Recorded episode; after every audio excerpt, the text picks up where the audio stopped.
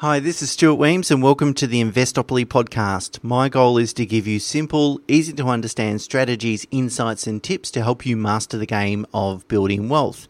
And in this episode, I'd like to talk about working from home tax deductions, or often referred to as home office expenses. So, obviously, uh, lots of employers are now asking uh, their staff to work from home. Um, and some of you might already do that on a regular basis or irregular basis. Um, but it might be new to some of you as well. And I thought it'd be good to go through um, what are the tax consequences? You know, what deductions are you entitled to claim? Uh, and what evidence you need to substantiate those claims. Um, so, the first thing I would say is that obviously record keeping is paramount. The onus of proof is on the taxpayer to substantiate any tax deductions they claim.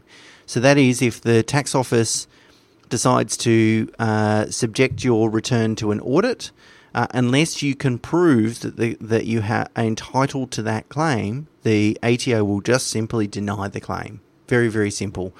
So it's almost uh, guilty until proven innocent in some ways when it, get, it comes to tax.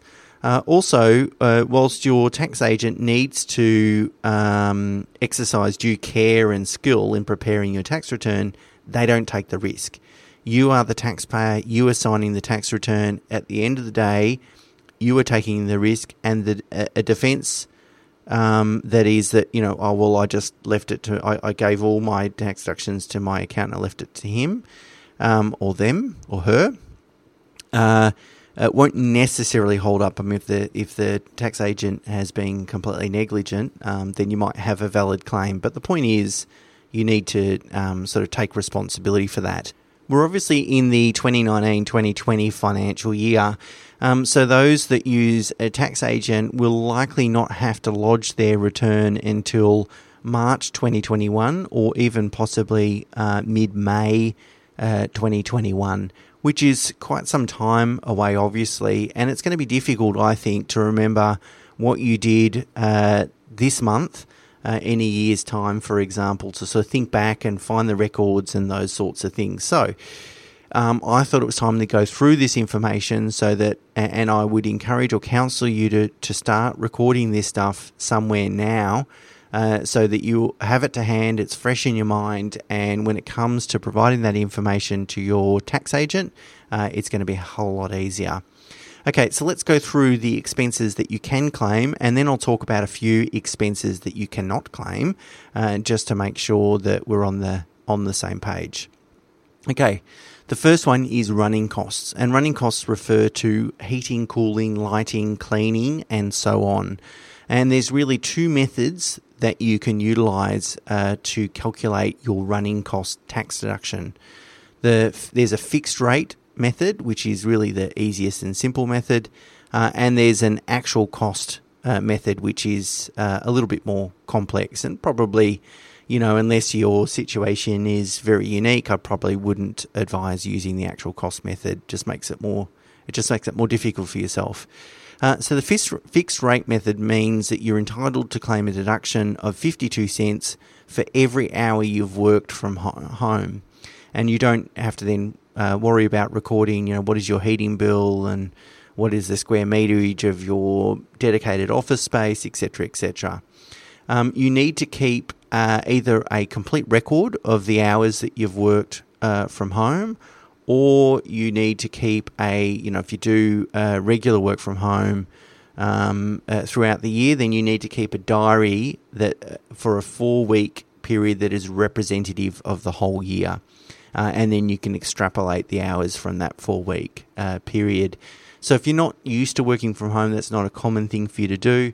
Uh, clearly, then it's important to record the number of hours that you've done uh, during this period of shutdown as a result of coronavirus. Uh, multiply that by 52 cents, and there is your tax deduction. The alternate method method is the actual cost, and you can use this method if you do have a dedicated workspace. Um, but if you've got a dedicated workspace that is also used by other family members for recreational activities, then you need to consider that as well and apportion the expenses. Um, and you would still need to keep a four week diary or an actual record of hours worked in order to support your apportionment of you know things expenses such as power you're going to apportion a work related uh, portion and then a non work related portion so you need to have the records for that. Can get quite um, finicky for uh, you know unless the tax deduction is going to be substantial it's probably not worth the effort and I'd just go with the fixed rate uh, option the next tax deduction is consumables. That's things like such as software subscriptions. You know, if you've had to subscribe to Zoom or, or something like that, working from home, paper, uh, printer ink, those sorts of things. Retain your tax receipts. Uh, if they've u- been used exclusively for work purposes, then they'll be tax deductible. Uh, mobile and internet expenses, uh, another common one.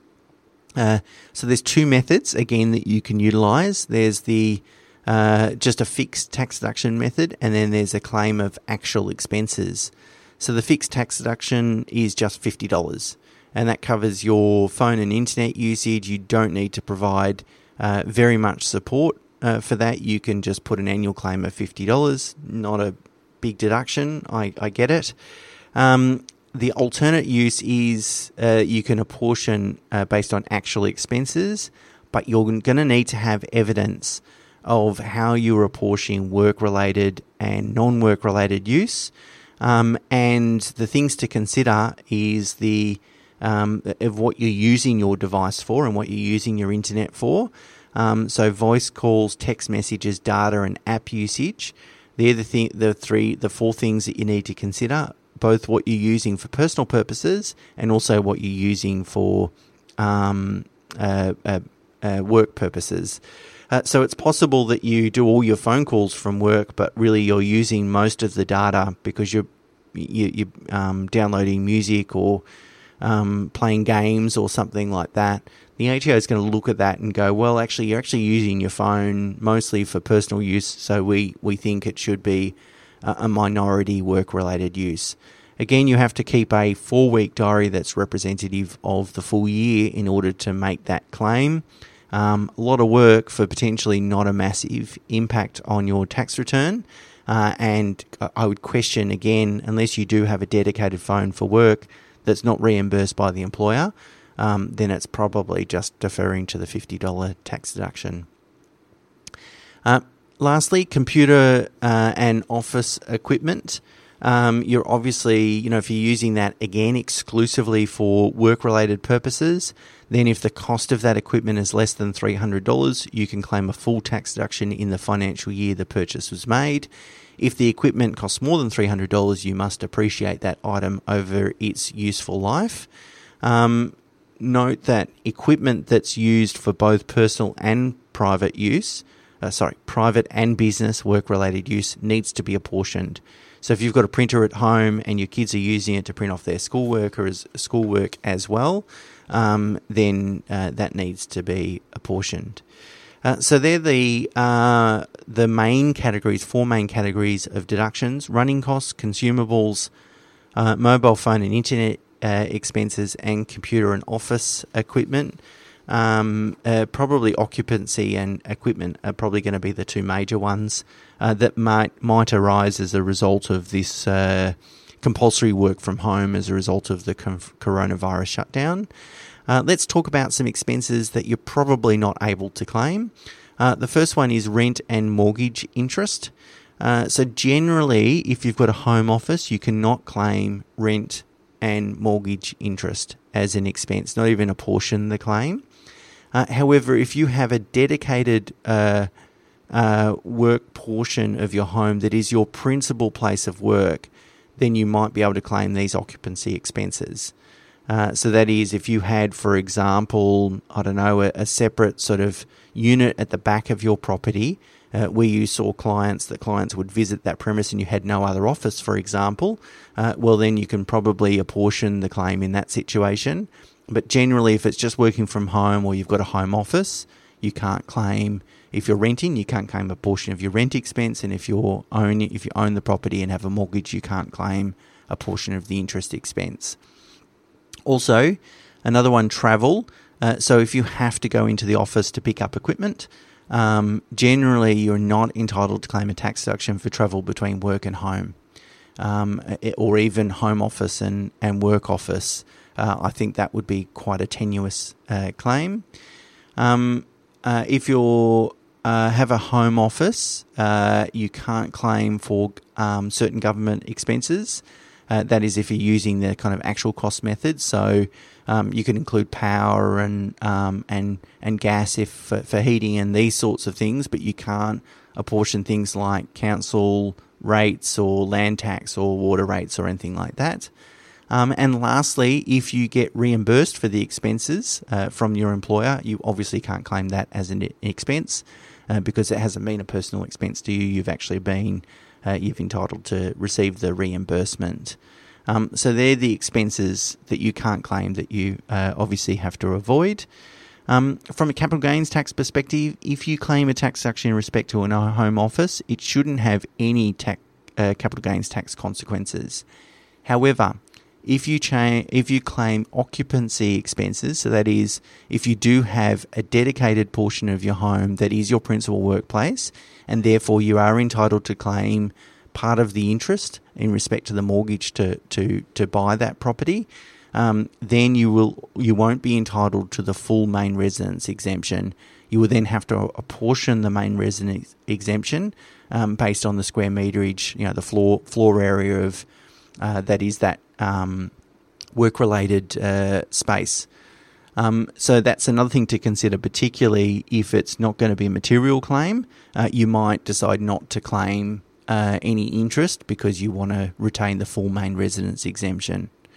So the ATO's golden rules, I guess, in respect to uh, home office expenses, there's really three things that are going to determine whether your claim is eligible uh, if if it falls outside the categories um, that I've uh, previously explained.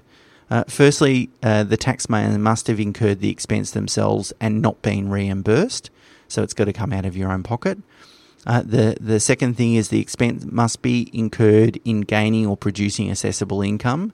So there needs to be a connection, and nexus with assessable income. So that is that your employer has required you to have that software or that equipment in order to be able to do your job um, and the claim must comply with substantiation uh, rules. So if you don't have the logbook uh, for four weeks, uh, representing four week period of the year, or an actual logbook for the whole year, uh, then don't risk making the claim. So they're the three things that you need to think about. Lastly, remember a little word of caution the onus of proof is on you. The last thing you want to do is attract an ATO audit just so you can save another $50 in tax it's obviously we none of us want to pay any more tax than uh, what we absolutely must uh, pay according to the law.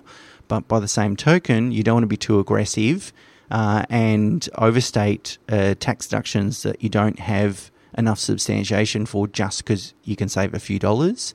The ATO's data matching uh, processes and audit processes and so forth uh, are now uh, greatly automated, so they, they're very uh, cost effective to roll out for the ATO, and they're very effective. You just don't want to um, raise a red flag and invite an audit. I've included in the uh, blog a link to the ATO's uh, home office expense calculator, and so you can go through and uh, put in all the details there, and it sort of take you through uh, what deductions you're entitled to. Uh, so there you go. Uh, hopefully, working from home is going to save you a little bit of tax, but it's probably not going to save you a mountain of tax. But at least that gives you a, a, a good overview of what you are and aren't entitled to. Uh, so I hope you're keeping safe and well, and continue to keep safe and well. And until next week, bye for now.